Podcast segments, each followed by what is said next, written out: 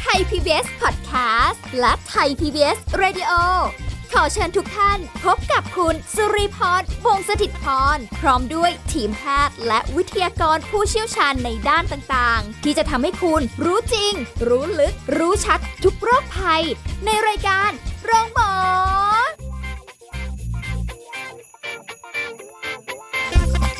สวัสดีค่ะ คุณผู้ฟังค่ะ ได้เวลาแล้วกับรายการโรงหมอค่ะ วันนี้สุริพรทำหน้าที่เช่นเคย แล้วก็อยู่กับดรนายแพทย์จตุพลคงถาวรสกุล แพทย์ผู้เชี่ยวชาญศูนย์กล้ามเนื้อกระดูกและข้อจากเพจดรหมอหมีสวัส ค ดี รั ค่ะ บสวัสดีครับ โอ้ยคุยกันวันนี้ก็เอาเป็นแบบ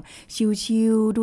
สบายๆ อ่า ตาม อย่า บรร วิ ยา ชาก าศ การ นะ เยอะนะ พวกเรานี่บางทีวิชาการเยอะนะ อ่าฮะ อ่าพอพูดไปเนี่ยบางทีเครียดจัดเลย ช่วงนี้เราต้องการความรีแลกซ์เนาะ ใช่ ไม่รู้คนพูดเครียดหรือคนฟังจะเครียดใช่ไหม เราต้องอย่าไปเครียดมาก อือฮึ นี่ ทีนี้ ช่วงนี้นะมีคนไข้เนี่ยเข้ามาถามเกี่ยวกับเรื่องของปวดหลังปวดคอกันเยอะ คือเป็นเรื่องปกติเลยใช่ไหมจริง ๆ แล้วอ่ะ ใช่จริง ๆ แล้วของพี่เนี่ยนะกับอ่าผู้ดำเนินรายการอีกท่านหนึ่งเนี่ยนะจริงๆก็น่าจะปวดคอกันเยอะนะ ใช่ เพราะอะไรรู้ไหมเนี่ยลองมองไปที่เก้าอี้ตัวเองสิตัดคอทิ้งเฉยเลยอะ ไม่มี ไม่ ตง มี พ ซั นั พ ก พอร์ต พิง คอ อ๋อ ใช่นะเราเอ่อจริง ๆ เนี่ย มันมีคนไข้หลายคนที่มาด้วยอาการปวดคอนะ แล้วเราก็ซักไปซักมาถามไปถามมา เอ๊ะเนี่ยก็เปลี่ยนโต๊ะเปลี่ยนทุกอย่างหมดแล้ว จริง ค่ะ ๆ คอนเซปต์เนี่ยเอ่อเราต้องบอกก่อนว่าปกติแล้วอาการปวดคอปวดหลังเนี่ย มันเกิดจากมันไม่ได้เกิดจากสรีระนะ คนไข้ชอบมาแล้วแบบ หมอขอเอ็กซเรย์หน่อย ดูดิเนี่ยหลังคดหรือเปล่า ชอบโทษตัวเองก่อนไง กังวล อ่ากับโทษที่นอนอยู่ 2 เรื่องเนี่ยเออเนี่ยหมอช่วยเอ็กซเรย์ให้หน่อย กับที่นอนที่บ้านเนี่ยอยากจะเปลี่ยนเหลือเกิน อ่าทำดีมากเลยครับ ขณะนี้หนึ่งท่าน เลื้อย ก็คือได้เอาคอไปพิงกับผนังพนักพิงเรียบร้อยแล้ว แต่ถ้าแบบนี้ก็ไม่ใช่นะเลื้อยลงเนี่ยเอา เพราะเดี๋ยวมันจะปวดหลัง ใช่ อ่า แต่อันเนี้ยเลื้อยลงไม่ได้เพราะยังต้องคุยอยู่ ใช่ถูกต้องก็คือเอ่อคำแนะนำส่วนใหญ่เนี่ยมันเรื่องของการเอ็กซเรย์หลังเพื่อจะดูหลังคดเนี่ยนะผมบอกเลยว่าผมส่งเอ็กซเรย์ไปเนี่ยร้อยเปอร์เซ็นต์คือร้อยทั้งร้อยอ่ะ ยังไงก็ ตรงไม่ค่อยมีหรอก พวกหลังคดอะไรเงี้ยแล้วก็คือบางทีเขาจะกังวลไงเพราะว่าปวดหลังเนี่ยนะบางทีเป็นกัน4ี่ห้าปีเป็นกันนาน ค่ะ ใช่ไหมฮะทีนี้พอเป็นกันนานปุ๊บเนี่ยเราก็จะเริ่มน้อยอ่ะอ่าก็คือเอ๊ะหลังเราผิดปกติอะไรหรือเปล่า เป็นมันลงมันเลงหรือเปล่าเนื้องอกหรือเปล่าอะไรเงี้ยนะคือเอ็กซเรย์ไม่ผิดนะ คืออย่างที่เราเอ่อเคยพูดถึงเรื่องของการเป็นมะเร็งกระดูกนะฮะซึ่งอันนี้เนี่ยบางทีมันก็เป็นได้ ค่ะ นะเพราะฉะนั้นก็อาจจะต้องเอ็กซเรย์ซะหน่อย ถ้าสมมติมันเป็นนานเกินปีหนึ่งเพื่อดูว่าเป็นโรคมะเร็งหรือโรคอะไรหรือเปล่า แต่ว่าถ้ากังวลเรื่องของการหลังคดเนี่ยผมว่าไม่ใช่หรอกนะส่วนใหญ่เนี่ยเป็นจากพฤติกรรม ส่วนเรื่องการนอนเนี่ยคนชอบมาถามว่าเออเนี่ยหมอทำไมชอบเป็นตอนนอน ปวด ที่ปวดหลังส่วนใหญ่ปวดตอนไหน ตอนนั่งทำงาน หรอ บ่อย อ่าถ้านั่งทำงานเนี่ยอันเนี้ยง่ายใช่ป่ะมันก็จะไม่โทษที่นอนไง ๆ ค่ะ อ่าแต่คนส่วนใหญ่เนี่ยพอนั่งทำงานตอนนั่งทำงานมันเครียดมันเกรงอ่าอย่างสมมติบางคนเนี่ยทำงานเกี่ยวกับเรื่องบัญชีมันจะเครียดมาก ค่ะ หรือบางคนทำงานตลาดหุ้นนี่เครียดหนักเลย เรื่องนี้ นะเดี๋ยวขึ้นเดี๋ยวลงเดี๋ยวขึ้นเดี๋ยวลงใช่ไหม ค่ะ เขาจะไม่มีเวลามาปวด แต่พอกลับถึงบ้านปุ๊บเอ๊ะทำไมมันปวดคอจังเลยเอ๊ะทำไมปวดหลังจังเลย แล้วพอ อารมณ์ ลงนอนปุ๊บเนี่ยปวดแหละ คืออารมณ์ประมาณว่าถึงที่นอนเนี่ยควรจะนอนสบายๆ อ่า แบบว่า อ่ารี รีแลกซ์ร่างกายให้มันผ่อนคลาย ใช่ ปรากฏว่าเอ้าปวด ถูกเขาจะรู้สึกว่า เอ๊ะ ปกติพอเวลานอนอ่ะเขาเหนื่อยใช่ไหมล่ะ ค่ะ เขาก็ต้องหลับดี แต่นี่ปรากฏว่าพอนอนปุ๊บ เอ้า เฮ้ยทำไมปวดหนักกว่าเดิม นะฮะเขาก็จะไปโทษที่นอนกัน ซึ่งอันเนี้ยจ ค่ะ ริง ๆ ไม่ใช่นะ ต้องบอกก่อนว่า กะปฏิกิริยาการอักเสบอะส่วนใหญ่แล้วเนี่ยนะ มันจะเกิดขึ้นหลังจากการที่กล้ามเนื้อมันเกร็งเนี่ย ประมาณ 24-48 ชั่วโมงอยู่แล้ว ตามธรรมชาติ ค่ะ นะแต่ถ้าเกิดว่าบางคนเร็วหน่อยเนี่ยก็ประมาณ 12 ชั่วโมงนะครับซึ่งพวกนี้เนี่ยทำงานกลางวันปวดกลางคืนนี่เป็นเรื่องปกติมาก ค่ะ นะก็สิ่งที่เราจะต้องแก้นะก็คือ พฤติกรรมโดยทั่วไปของเรานะโดยถ้าสมมุติว่าใครเกิดจากการทำคอมพิวเตอร์ อันนี้ก็ต้องแยกก่อนว่าช่วงอายุ อย่างสมมุติคนสูงอายุเลยเนี่ย ค่ะ นะถ้าสมมุติว่าคนอายุเกิน 60 ปี เราก็ไม่ได้ทำงานอะไรมากมายละนะถามซักไปยังไงก็ไม่ได้ทำอะไรมาเลยเนี่ยทำไมอยู่ดีๆปวด พวกนี้ต้องไปดูที่กระดูกอ่าอายุเกิน 60เนี่ยอยากให้แยกอย่างนี้ถ้าเกิน 60เนี่ยส่วนใหญ่ต้องไปดูที่กระดูกอาจจะมีปัญหา ค่ะ ถ้าอายุน้อยกว่า 60 ลงมาถึงประมาณสักช่วงวัยเรียนประมาณสัก 20เอาเป็นว่า 20ถึง60เนี่ยส่วนใหญ่พวกเนี้ยเกิดจากการทำงาน การใช้งานหลัง ค่ะ ที่ผิดวิธี เช่น การทำงานหน้าคอมพิวเตอร์อย่างเงี้ย แต่ถ้าเกิดต่ำกว่า 20 ปีลงมา ให้ไปดูพฤติกรรมการเล่นเด็กสมัยนี้นะ ให้ไปดูการดูหนังผ่านโทรศัพท์ อืมชัดเจ นะ น ฮะ มาก อ่าแล้วก็การดูเล่นโปรแกรมนู่นเล่นเกมอะไรพวกเนี้ยนะผ่าน iPad นะครับ จะสังเกตว่าช่วงนี้นะเนี่ยวันนั้นเนี่ยผมไป Power Mall มา ผมตกใจมากเลยอะ ทำไมอ่ะ ทีวีถูกถูกไม่มีใครซื้อ เออ จอใหญ่ ๆ เลยนะ อ่าเดี๋ยวนี้ไม่มีใครซื้อนะ ทีวีไกลๆเนี่ยใหญ่ๆเบ้อเลอเลยเนี่ยโอ้เจ็ดสิบแปดสิบนิ้วร้อยนิ้วเดี๋ยวนี้สี่ห้าหมื่นสามหมื่นเองอะ ก็พฤติกรรมเดี๋ยวนี้การใช้แท็บเล็ตโทรศัพท์สมาร์ทโฟน โอ้โหแล้ว เย คนนี้ าย โล่งเลยนะ เดินเพลินเลยเออไม่มีใครซื้อเลยฮะจริงๆ คือเพราะว่าตอนเนี้ยพวกเราเนี่ยนะ ดูกันผ่านอะไรเล็ก ๆ เนี่ยแหละ ใช่ นะแล้วตาเราก็จะเสีย แล้วก็จะมาบ่นไงปวดหัวเนี่ย สังเกตดิเพอเวลาปวดคอมนจะร้าวปวดขึ้นหัวด้วย ค่ะ ใช่ไหมฮะ อืม คือเราแบ่งเป็นช่วงอายุแล้วเนี่ย เราก็ต้องรู้แล้วอ่ะเนี่ยที่หมอหมีพูดเนี่ยนะ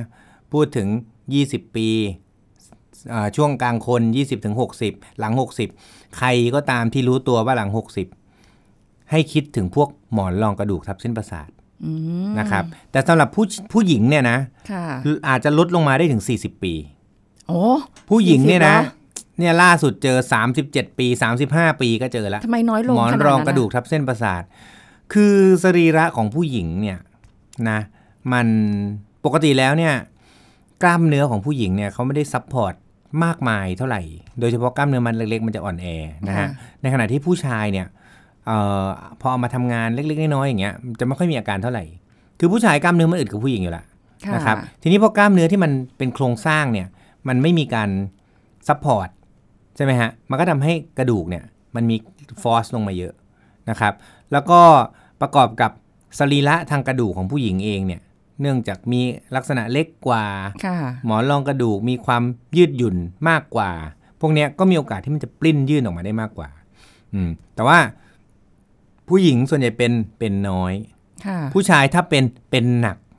อืม อืมเป็นถ้าเป็นทีเดียวคือหนักไปเลย อ่ะเป็นก็เนี่ยเตรียมตัวไปนอนโรงพยาบาลฉีดยานู่นนี่อะไรไปได้เลยนะฮะ อืม คือผู้ชายมักจะเป็นหนักผู้หญิงอะเป็นน้อยนะ ก็ถ้าใครก็ตามที่อาการเนี่ยนะเป็นปวดหลังก็ดูในช่วงอายุ สมมุติถ้าอ่ะลูกมาบ่นอายุน้อยกว่า 20 ให้ไปซักก่อนเลยว่าเอ๊ะมันเล่นโทรศัพท์วันหนึ่งกี่ชั่วโมง ยึดโทรศัพท์ก่อนหายเอง ค่ะ อ่าเด็กนี่นะ ยึดโทรศัพท์ยึด iPad หายนะ แต่ว่าเราเองจะเป็นโรคประสาท เพราะว่าพอยึดเสร็จปุ๊บเนี่ย มันจะมากวนเรามากเลย ค่ะ เพราะมันจะมีการทะเลาะกันตลอดเวลา ไอ้เรื่องแบบนี้ วันนั้นมีคนไข้คนหนึ่งมาเป็นเด็กอายุ 13 ปีนะฮะ ปวดคอแล้วก็ปวดหลัง ซึ่งมันเป็นอะไรที่มันยากมากที่จะ นั่นสิ ปวดใช่ไหม ใช่ อ่าเราก็ถามเล่นกีฬาอะไรหรือเปล่า ไปวิ่งไปอะไรไหมก็บอก อัน ไม่ได้เล่นเออเล่นเกมไหมไม่เล่น เอ้า ทำอะไรอ๋อดูหนัง ดูหนังผ่านโทรศัพท์ ตอบแบบไม่ค่อยใยดีเท่าไหร่ อ่า เลยนะ แล้วเด็กเนี่ยพอเวลานั่งดูหนังผ่านโทรศัพท์เนี่ยเขาก็จะนั่งท่านั่งท่านอนอ่ะนึกออกไหมา ใช่ใช่ อ่านั่งท่านอนแล้วคอก็งุมงุมๆเพราะฉะนั้นมันก็จะไปเจ็บตรงบริเวณคอต่อช่องอก แล้วก็ช่วงอ่าช่องอกต่อหลังเนี่ยมันก็จะเจ็บบริเวณที่แปลกกว่าผู้ใหญ่ พวกอาการพวกเนี้ยคือมันจะสะสมมาใช่ไหมมันคือไม่ใช่ว่าอยู่ๆมานั่งอยู่ได้แบบเดือนหนึ่งสองเดือนแล้วก็อยู่ๆมาปวดอะไรแบบเนี้ย ใช่มันมันคือพวกอาการที่มันเป็นจากการที่แบบนั่งดูอะไรนานๆ พวกเนี้ยมันมันเป็นสะสมมาเป็นเกินเดือนสองเดือนนะฮะ อ่ะแล้วเราไม่รู้สึกตั้งแต่แรกๆหรอว่าแบบเอ้ยมันปวดแล้วนะมันอะไรแล้วนะหรืออะไรเงี้ยเรา คือ รู้สึก แรก ๆ เราอาจจะรู้สึกฮะ แต่ว่าเรา มันจะน้อยไง แล้วเราก็รู้สึกว่า โอ้ก็ไม่มีอะไรหรอก เดี๋ยวถ้าไม่ดูก็ กล้ามเนื้ออัก ดู เสพ ถ้าวางก็ อ่า ไม่ป็นไร เดี๋ยว แล้วพอเดี๋ยวไปเดี๋ยวมาปุ๊บ มันก็ไม่ มันก็ไม่เลิกสักทีไง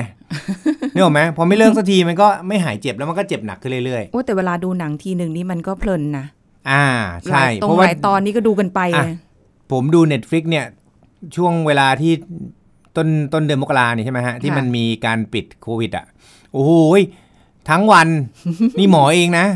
นั่งดูทั้งวันเลือกไปเลือกมาเปลี่ยนเรื่องดูโอ้ย เพลินเลย ใช่กลับบ้านปวดคอ โอ้ หมอก็ นะ ยังเป็น หมอก็เป็น เออ คือต้องบอกงี้ส่วนใหญ่เด็กอ่ะ คนที่เดือดร้อนไม่ใช่เด็กหรอก พ่อกับแม่ เออพ่อกับแม่ เขาจะกลัวเป็นนู่นเป็นนี่ไง คือเด็กอ่ะ มาทีไรนะเขาก็จะหงุดหงิด แล้วตอนที่มาหามาตรวจกับเราอ่ะ ก็ยังดูทีวีอยู่เลยไงมันก็ยังดูโทรศัพท์อยู่เนี่ย นั่งดูอยู่ โโห อ่า แล้วเราก็แบบอ่าเป็นทำอะไรอ่ะ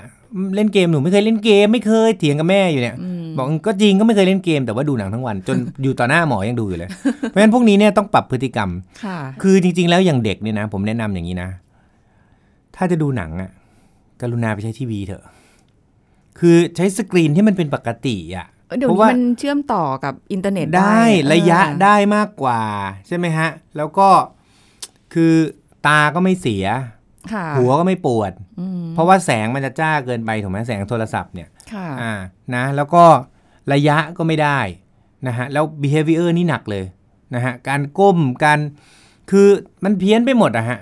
แล้วโทรศัพท์นี่นะ สังเกตมันไม่ได้นั่งได้ท่าเดียวเนี่ยเนี่ย ค่ะ เห็นไหมน่ะเนี่ยตอน เนี้ย มีคนนั่งดูโทรศัพท์อย่างเงี้ย อ่า อ่า บางคนก็เอ่อใช้มือรอง บางคนก็นอนท่าประหลาด เอียงคอดู เอ ถู อก ไหม เคยเป็นเคยเป็นอันเนี้ย เพราะว่าพวก เอียงดู หนังเนี่ยนะมันสองชั่วโมงครึ่ง มันนั่งท่าเดิมอย่างเงี้ยไม่ได้หรอก ก็ มั ต้อง ต้อง ขยับ เอียง อ่า เปลี่ยนหมุน บางทีก็นอนคว่ำบางทีก็นอนนอนหงาย บางทีนอนคว่ำเสร็จปุ๊บดูดูๆไปเอาหลับอีก หลับปุ๊บทำไงเอาคอพลิกคราวนี้อันนี้ต้องมาหาหมอละ เพราะว่าไอ้คอเนี่ยมันเกร็ง ค่ะ ใช่ไหมฮะ ก็เลยต้องมาฉีดยาอะไรแบบนี้ โอ้ ในขณะที่ช่วงอายุ 20 ถึงเอ่อ60 ปีเนี่ย ส่วนใหญ่แล้วแนะนำเรื่องของการเปลี่ยนพฤติกรรมเรื่องของการทำงานนะ คือล่าสุดเนี่ยมีคนไข้อีกคนหนึ่งเนี่ยเขาเพิ่งมาคนเนี้ยคนเนี้ยอายุ 37 เป็นผู้หญิงนะฮะเขาบอกว่าหมอเนี่ยปวดคอมากเลยทำงานเป็นออดิต อันนี้จบเลยทำงานออดิตนี่ใช้คอมตลอดอยู่ละนะทีนี้พอใช้คอมตลอดปุ๊บเนี่ยเขาบอกเขาเจ็บคอปวดมากเลย ผมส่งกายภาพทำเป็นเดือนๆแต่เอ็กซเรย์ก่อนนะเอ็กซเรย์ไม่มีอะไรนะฮะหมอนรองกระดูกก็ปกติดี ไม่มีอาการปวดร้าวลงแขนอะไรทั้งสิ้นนะเพราะฉะนั้นกระดูกปกติ ทีนี้ก็กลายเป็นน่าจะเป็นกล้ามเนื้ออักเสบ ค่ะ ทีนี้เราก็เลยแนะนำบอกว่าเออเนี่ยเราก็ต้องรู้จักคำว่า ergonomic design ใช่ไหมคือ เราทำงานอะไรมันก็ต้องมี ergonomic ของมันนะหมอทันตแพทย์เนี่ยเขานั่งตลอดใช่ไหม ค่ะ เขาก็ต้องมีท่านั่ง ergonomic ของเขานะอ่าคืออันนี้เราต้องไปดูหมอผ่าตัดยังมีเลย หมอผ่าตัดพลาสติกเนี่ยการผ่าต่อนิ้วเนี่ยเขาทำกันทีเป็นครึ่งวัน อ่าสิบสองชั่วโมงสิบสี่ชั่วโมง เพราะว่ามัน ค่ะ ต้องต่อเส้นเลือดถูกไหมอ่าเพราะฉะนั้นถ้าเราจะไปนั่งเอียงเอียงๆคอยกคอไม่ได้นะ อันนี้ปวดแน่นอน เพราะเขาผ่ากันนาน แล้วเขาส่องกล้องผ่าผ่านกล้อง เพราะฉะนั้นมันจะมีท่าที่ว่าศอกต้ององศาเท่าไหร่แขนต้องมาแปะยังไง ม อะไรอย่างนี้ นักบินยังต้องมีเออร์โกนมิกดีไซน์ ค่ะ นะคือพวกนี้เนี่ยเราสามารถหาเซิร์ชในอินเทอร์เน็ตได้เลย แล้วเราก็มาเปรียบเทียบกับท่า คือถ้าเป็นอดีตเนี่ยนะเราอาจจะต้องทำทำรายการวิทยุเนี่ยเราอาจจะต้องแหมมาอธิบายให้เห็นภาพนะเดี๋ยวนี้ไม่ต้องเลย ง่ายเลยฮะ พิมพ์คำว่า ergonomic design หรือ ergonomic position นะฮะ e r g o n o m i c ค่ะ ergonomic position นะครับ แล้วก็อาชีพของท่านน่ะคืออาชีพอะไร ท่านควรจะเข้าไปดูนะ มีคนเคยแนะนำเป็นลักษณะว่าไหนๆก็ใช้มือถือกันอยู่แล้ว อ่า เราจะนั่งทำอะไรก็ตามเนี่ย ลองเอาถ่ายเอาไว้เป็นวิดีโอก็ได้ แล้วก็นั่งดูสิ อ่า น่ะ ใช่ มาดูเลย มันเหมือนนักกีฬาเล่นไง เคยเห็นไหมนักกีฬาเล่นแบดเล่นเทนนิสเล่นอะไรนะเขาต้อง ค่ะ ตั้งกล้องแล้วดูท่าตัวเอง อ่า ว่าท่าตีนะถูกไหม ค่ะ เราก็เหมือนกันเราเป็นมืออาชีพอ่ะอย่างเนี่ยเราจัดรายการวิทยุเป็นมืออาชีพเนี่ย ค่ะ เราก็ต้องดูแล้วว่าเออไมค์มันควรจะอยุ่ต้องต้องสูงเท่าไหร่ ค่ะ อันนี้มันมีหมดนะฮะ อ่า เออร์โกนมิกในนักจัดรายการวิทยุก็มี นะเว้นเข้าไปดูแล้วมันจะมีรูปปึ้งออกมานะครับ พยายามดูว่าเออตำแหน่งความสูงระยะอะไรพวกเนี้ย ค่ะ นะ เพราะว่าคือถ้าเกิดเราไม่รู้จักตัวเองอะนะเราก็ถ่ายวิดีโอดูไว้เลยว่าท่าเราเป็นยังไง ใช่ใช่ แล้วบางทีเราถ่ายออกมาเราจะรู้เลยนะ โอ้โห นี่ท่าเราเป็นขนาดนี้เลยเหรอเนี่ย บางทียืดออกมาเป็นเต่าเลยคอเนี่ย อ่า ยืด ใช่ มากเลยอ่ะ นะเราเคยพูดถึงเรื่องหน้ายื่นไหลห่อใช่ไหม อ่า คือโรคหน้ายื่นไรห่อหรือ upper core syndrome เนี่ยอันเนี้ยมันเป็นอะไรที่จริง ๆ แล้วปัจจุบันนะคนเป็นกันเยอะนะนะเรื่องเนื่องจากกล้ามเนื้อมันอิมบาลานซ์ ค่ะ พวกนี้เนี่ยพยายามเราเน้นเลยเนี่ยเข้าไปดูในเพจผมก็ได้นะจะมีท่าของการออกกำลังกาย คือพยายามออกกำลังกายยืดเส้นอะไรพวกเนี้ยเพื่อให้บาลานซ์มันกลับมาสู่ภาวะปกติ ค่ะ นะเพราะบางคนหน้ายื่นจริง ๆ นะ ใช้คอมตลอดเวลา ถูกไหมอ่าทีนี้เอ่อในแง่ของการใช้คอมพิวเตอร์เนี่ยนอกจากเรื่องของท่าทางนะครับเนื่องแล้วก็เรื่องของมุมเนี่ยฟลอนต์นะของการใช้ตัวอักษรเนี่ย ขนาดตัวอักษร อ่า อืม ขนาดตัวอักษรฟลอนต์ลักษณะของมันเนี่ยเราก็ต้องมีการควบคุมด้วยเพื่อทำให้ลูกตาเรามันไม่มีปัญหา คือ นะครับ อันเนี้ยมันเป็นเรื่องที่หลายคนไม่ไม่ทันคิดนะ เรื่อง อ่า ฟอนต์เนี่ย ใช่ แล้วเดี๋ยวนี้พอเห็นตัวหนังสือ 16 16พอยเนี่ยนะ มันแบบทำไมตัวเล็กจังอ่ะ ใช่แล้วคือต้องปรับไปตามอายุด้วยนะ ไม่ใช่ว่า คือ โโหชีวิต เราเราพูดกันเนี่ย พวกเรานี่เกินครึ่งแล้วนะ ใช่ไง อ่า เขา ถึงแม้เราจะหน้าเด็กก็ตาม นี่ชอบตรง ใช่ไหม นี้ แต่ว่า เราก็เกินครึ่งชีวิตนะจ๊ะ เดี๋ยวนี้ อ่า เริ่มรู้สึกว่าฟอนต์16เนี่ยเวลาอ่านหนังสือ หรืออะไรก็แล้วแต่ที่มันเป็นหนังสือราชการเนาะจะ อ่าเรารู้สึกเล็กจังเลย ทำไมตัวเล็กจังอ่ะ เล็กไม่ ทั้ง พอนะทำไมมันใกล้จังวะต้องเลื่อนให้มันไกลขึ้น ทั้งที่เราก็อยู่กับมันมาตั้งแต่ไหนแต่ไร ใช่ ในฟอนต์ตัวเนี้ยเนี่ย คื ข อ นาด เรื่อง นี้ย ฟอนต์นี่สำคัญคือสมัยก่อนเนี่ย ถ้าก่อนที่จะมีคอมพิวเตอร์เนี่ยนะมันจะมีเรื่องของการอ่านตัวอักษรใช่ไหมก็คือต้องใช้ตัวอักษรที่ใหญ่พอสมควร เพื่อทำให้ลูกตาเราไม่มีปัญหา ค่ะ นะคือพวกนี้เนี่ยเป็นสิ่งสำคัญเป็นดีเทลนะทีนี้จะเล่าให้ฟังเคสนั้นเขาบอกว่าเนี่ยหมอคือหลังจากกายภาพไปแล้วสองเดือนเขาบอกว่าเนี่ยกลับไปนะ คอก็ดีขึ้นนะ แต่ว่าช่วงหลังเนี่ยก็มีปัญหาอีกแล้ว แสดงว่าการกายภาพเนี่ยรักษาได้ตามอาการแค่ช่วงหนึ่งเขาก็บอกเขาไปเปลี่ยนโต๊ะ หลังจากเปลี่ยนโต๊ะเนี่ยอาการดีขึ้นประมาณสองเดือน ค่ะ แล้วกลับมาใหม่ บอกเปลี่ยนโต๊ะแล้วเปลี่ยนเก้าอี้เปล่าอ่ะ อ้าว อ่า ไม่ได้เปลี่ยนไง เปลี่ยนแค่โตะอย่างเดียว เก้าอี้เดิม เออ นะคือเก้าอี้เนี่ย เราควบคุมได้เฉพาะแบ็กสปอร์ตคือสปอร์ตหลัง ค่ะ ถูกไหมส่วนตรงคอเนี่ย ส่วนใหญ่เนี่ย ดูดิสามตัวที่มีอยู่ในห้องเนี่ย ไม่มี ตัด support คอทิ้งหมดเลยนะ ซึ่งการตัดคอทิ้งเนี่ย มันทำให้เราไม่มี neck support ผมบอกเลยว่า neck support นี่สำคัญมาก ใครก็ตามนะที่มีอาการปวดคอเรื้อรังนะ ขอความกรุณาให้เชื่อหมอหมีไดเล็ก เถอะ ไปซื้อ เก้าอี้ที่มันมีที่รองคอได้ไหมนะ คือมันดีกว่าเยอะจริง อืม ๆนะครับ อย่างตัวผมเองเนี่ย คือหลายโรงพยาบาลที่เราไปนะมันก็มีที่สปอร์ตคอบ้างไม่มีบ้าง ค่ะ ไอ้ที่ที่มันไม่มีอ่ะเราก็ง่าย ๆ เก้าอี้มันมีล้อเลื่อนไงเราก็เลื่อนไปพิงกำแพงแล้วเราก็เงยขึ้นไปอย่างงี้ อืม อ่าแล้วเราก็เอาคอไปแปะกับกำแพง ค่ะ เอางี้ดีกว่าผมเล่าให้ฟังประสบการณ์ตรง เดี๋ยวก่อนได้ไหม ได้ เดี๋ยวค่อยเล่าประสบการณ์ตรง โอเค เราต้องพักก่อนแล้วล่ะนะคะ เดี๋ยวช่วงหน้า ได้เลย คุยกัน ครับ ต่อค่ะ พักกันสักครู่แล้วกลับมาฟังกันต่อค่ะ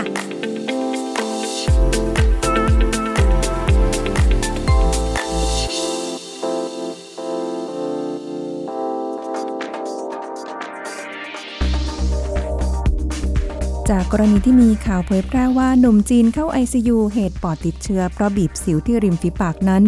คนส่วนมากเมื่อมีสิวก็มักจะแสวงหาวิธีในการที่จะทำให้สิวหายเร็วขึ้น ไม่ว่าจะเป็นการซื้อยาต่างๆ หรือเวชสำอางมาใช้เอง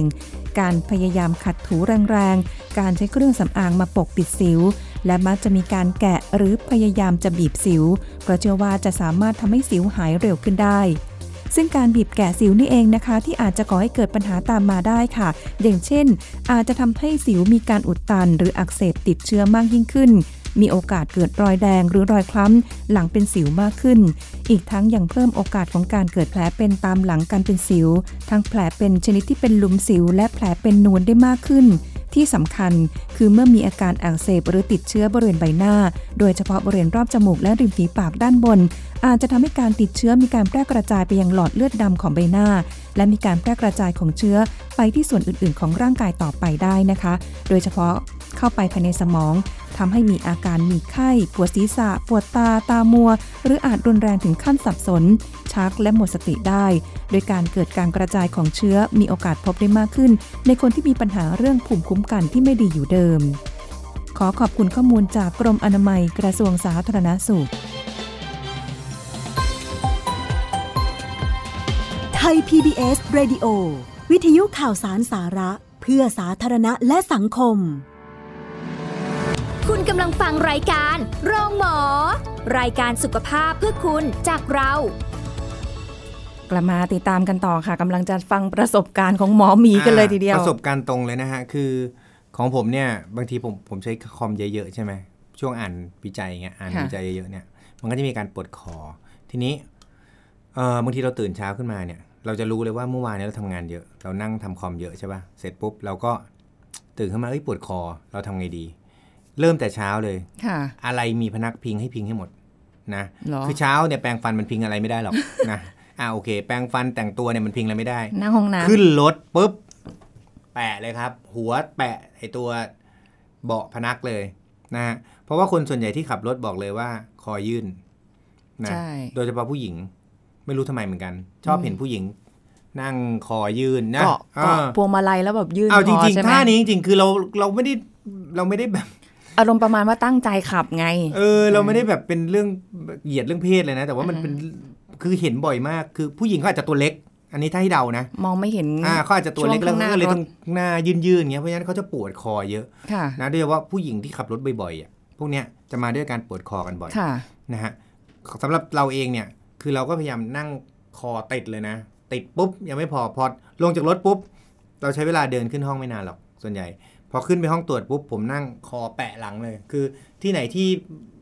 เก้าอี้มีพนักเงี้ยนะ ผมชอบโรงพยาบาลหนึ่งมากโรงพยาบาลเซนต์หลุยส์เนี่ยเขาจะมีพนักแปะคอตลอดเวลา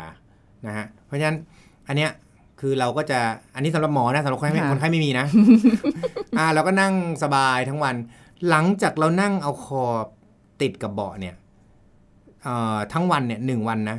พอเย็นน่ะอาการปวดมันหายเลย อุ้ยมันได้ ยี่สิ ขนาดนั้นเลยเหรอ แค่แบบสิบสองชั่วโมงเท่านั้นแหละ อืม เพราะว่าต้องบอกอย่างนี้ กล้ามเนื้อเนี่ยของเราเนี่ยที่มันปวดเนี่ยนะเป็นเพราะว่ามันเกร็งตลอด มันไม่มีเวลาในการที่มันคลาย ถ้ามันมีเวลาในการที่มันคลายบ้างอะอาการป่วยมันก็จะลดลง ค่ะ แต่เราตื่นขึ้นมาคิดดูดิทุกท่านน่ะตื่นขึ้นมาปุ๊บอ่ะเราก็ไม่พิงละ ก็เกรงเกรงปุ๊บ มันจะมันจะมีอาการ มันจะมันจะรีแลกซ์ได้ยังไงไงนึกออกปะ ค่ะ มันแทบจะไม่มีเวลารีแลกซ์เลยอะแล้วพอขับรถก็เกรงอีก ค่ะ พอไปที่ทำงานก็นั่ง เก เก ร็ รง ง อี อี ก ก แล้วพอเย็นกลับบ้านกินข้องกินข้าวก็เกรง อีก นะ เกรงทั้งวันเลย ใช่ไหมคือมันมันไม่มีเวลารีแลกซ์กล้ามเนื้อเนี่ยขอให้มันมีเวลารีแลกซ์สัก 12 ชั่วโมงอะยังไงก็ดีขึ้น ค่ะ ส่วนคอบางคนท่านอนนะ บางคนท่านอน มันก็อาจจะชอบอ่านหนังสือก่อนนอน ชอบฟัง YouTube ก่อนนอน ชอบอะไรแบบเนี้ยเพราะฉะนั้นท่านอนบางทีมันก็อาจคือมันจริงๆ มันเป็นช่วงที่กล้ามเนื้อรีแลกซ์ที่สุด ใช่ไหมฮะแต่มันขึ้นอยู่กับท่านอนของแต่ละคนด้วย เพราะฉะนั้นอันเนี้ยเราต้องจัดท่านอนดีๆนะตัวผมเองเนี่ยก็เคยพลาดพลั้งหลาย ๆ ครั้งเหมือนกัน พอเวลาตื่นขึ้นมาอย่างไปเข้าน้ำกลางคืนอย่างเงี้ยฮะตื่นตีสามตีสี่ลุกขึ้นมาปุ๊บกลับมานอน เคยพลาดพลั้งเหมือนกัน ต้องพูดว่าพลาดพลั้งเพราะอะไร คือดันมานอนแล้วท่าคว่ำอะไรเงี้ย แล้วก็เอียงเอียงๆคอตื่นขึ้นมาตอนเช้า คือของผมเนี่ยผมโชคดี พอมันผิดท่านิดนึงสักครึ่งชั่วโมงเนี่ยผมจะรู้ตัวแล้ว ค่ะ อ่าแล้วผมจะปรับท่าให้เป็นปกติ แล้วมันก็จะไม่ปวดมาก แต่เช้ามันก็จะเมื่อยๆนะ อ่านอนความเนี่ยนะ อ่า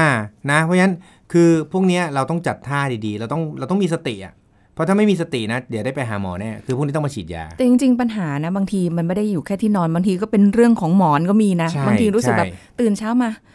อืมเราไปนอนท่าไหนบ้างเนี่ย มันแบบอยู่ๆก็ปวดเมื่อยไปหมดอะไรเงี้ย แล้วบางคนน่ะมีหมอนหลายใบ ใช่ใช่ใช่ใช่ อ่าผู้หญิงชอบนอนหมอนหลายใบ ค่ะ อ่าเอามาหนีบบ้าง เอามาหนุนบ้างใช่ไหมแล้วบางทีเนี่ย พอเวลาเราเหนื่อยๆเคยไหมกลับไปถึงบ้านนะ มันกระจุกตัวกันอยู่ไง มันไม่ได้เรียงตัวเรียบร้อย ค่ะ มันกระจุกตัวกันแล้วก็ดึงดึงดึงดึงดึงมา แล้วเราก็นอนแปะลงไป ใช่ อ่าซึ่งอันเนี้ยความสูงไม่ได้แน่ๆ ถูกไหมความสูงที่เหมาะสมคือ 10บถึงสิเซนนะฮะ อันเนี้ยไม่ได้แน่ๆ มันอาจจะสูงไป ก็กลายเป็นนอนคอเอียง พอนอนคอเอียงมันก็ปวดอีกนะฮะ เนี่ยทั้งหมดทั้งปวงเนี่ยคือคนช่วงอายุ 20-60ถึง60เนี่ยนะควรที่จะต้องให้ความสำคัญกับมัน ค่ะ นะครับ คืออย่าไปสนใจแต่ว่าปวดคอหาหมอกินยา ไอ้อย่างนี้นะ ชาตินี้ไม่มีทางหายนะฮะ อ่า ในช่วงวัยพวกเราเนี่ยนะฮะยี่สิบถึงหกสิบปีเนี่ย เราควรที่จะต้องให้ความสนใจกับสิ่งรอบๆตัวที่มันอยู่ใกล้ตัวเรา นะ ทีนี้ในกลุ่มสุดท้ายคือกลุ่มอายุเกิน 60 ปี ค่ะ เกิน 60 ปี หรือผู้หญิงเกิน 35 ปีขึ้นไป ส่วนใหญ่เป็นพวกหมอนรองกระดูกทับเส้นประสาทคอนะครับ หรือหมอนรองกระดูกทับเส้นประสาทหลัง ค่ะ นะฮะอันนี้เนี่ยมันเป็นอะไรที่ต้องบอกเลยว่าแก้ไม่ได้นะคนไข้บางทีมาเอ็กซเรย์กับเราแล้วส่ง MRI เนี่ยแล้วเห็นว่าหมอนรองกระดูกมันทับเส้นประสาท คนไข้ก็ถามว่ามียาอะไรกินแล้วหายไหมไม่มี ครับ มีแต่ยาพิษนะฮะกินให้ตายแล้วไปเกิดใหม่ แล้วมันจะได้หาย อันนั้นก็ไม่ได้นะ นี่มันฟังดูพูดแรงนะ อืม แต่ว่ามันต้องพูดอย่างนี้ เพราะอะไร มันไม่มีทาง มันเป็นหมอนรองกระดูกคอเสื่อมคำว่าเสื่อมเนี่ยมันต้องเปลี่ยน หรือมันต้องเลิกใช้ถูกไหม เพราะฉะนั้นโอกาสที่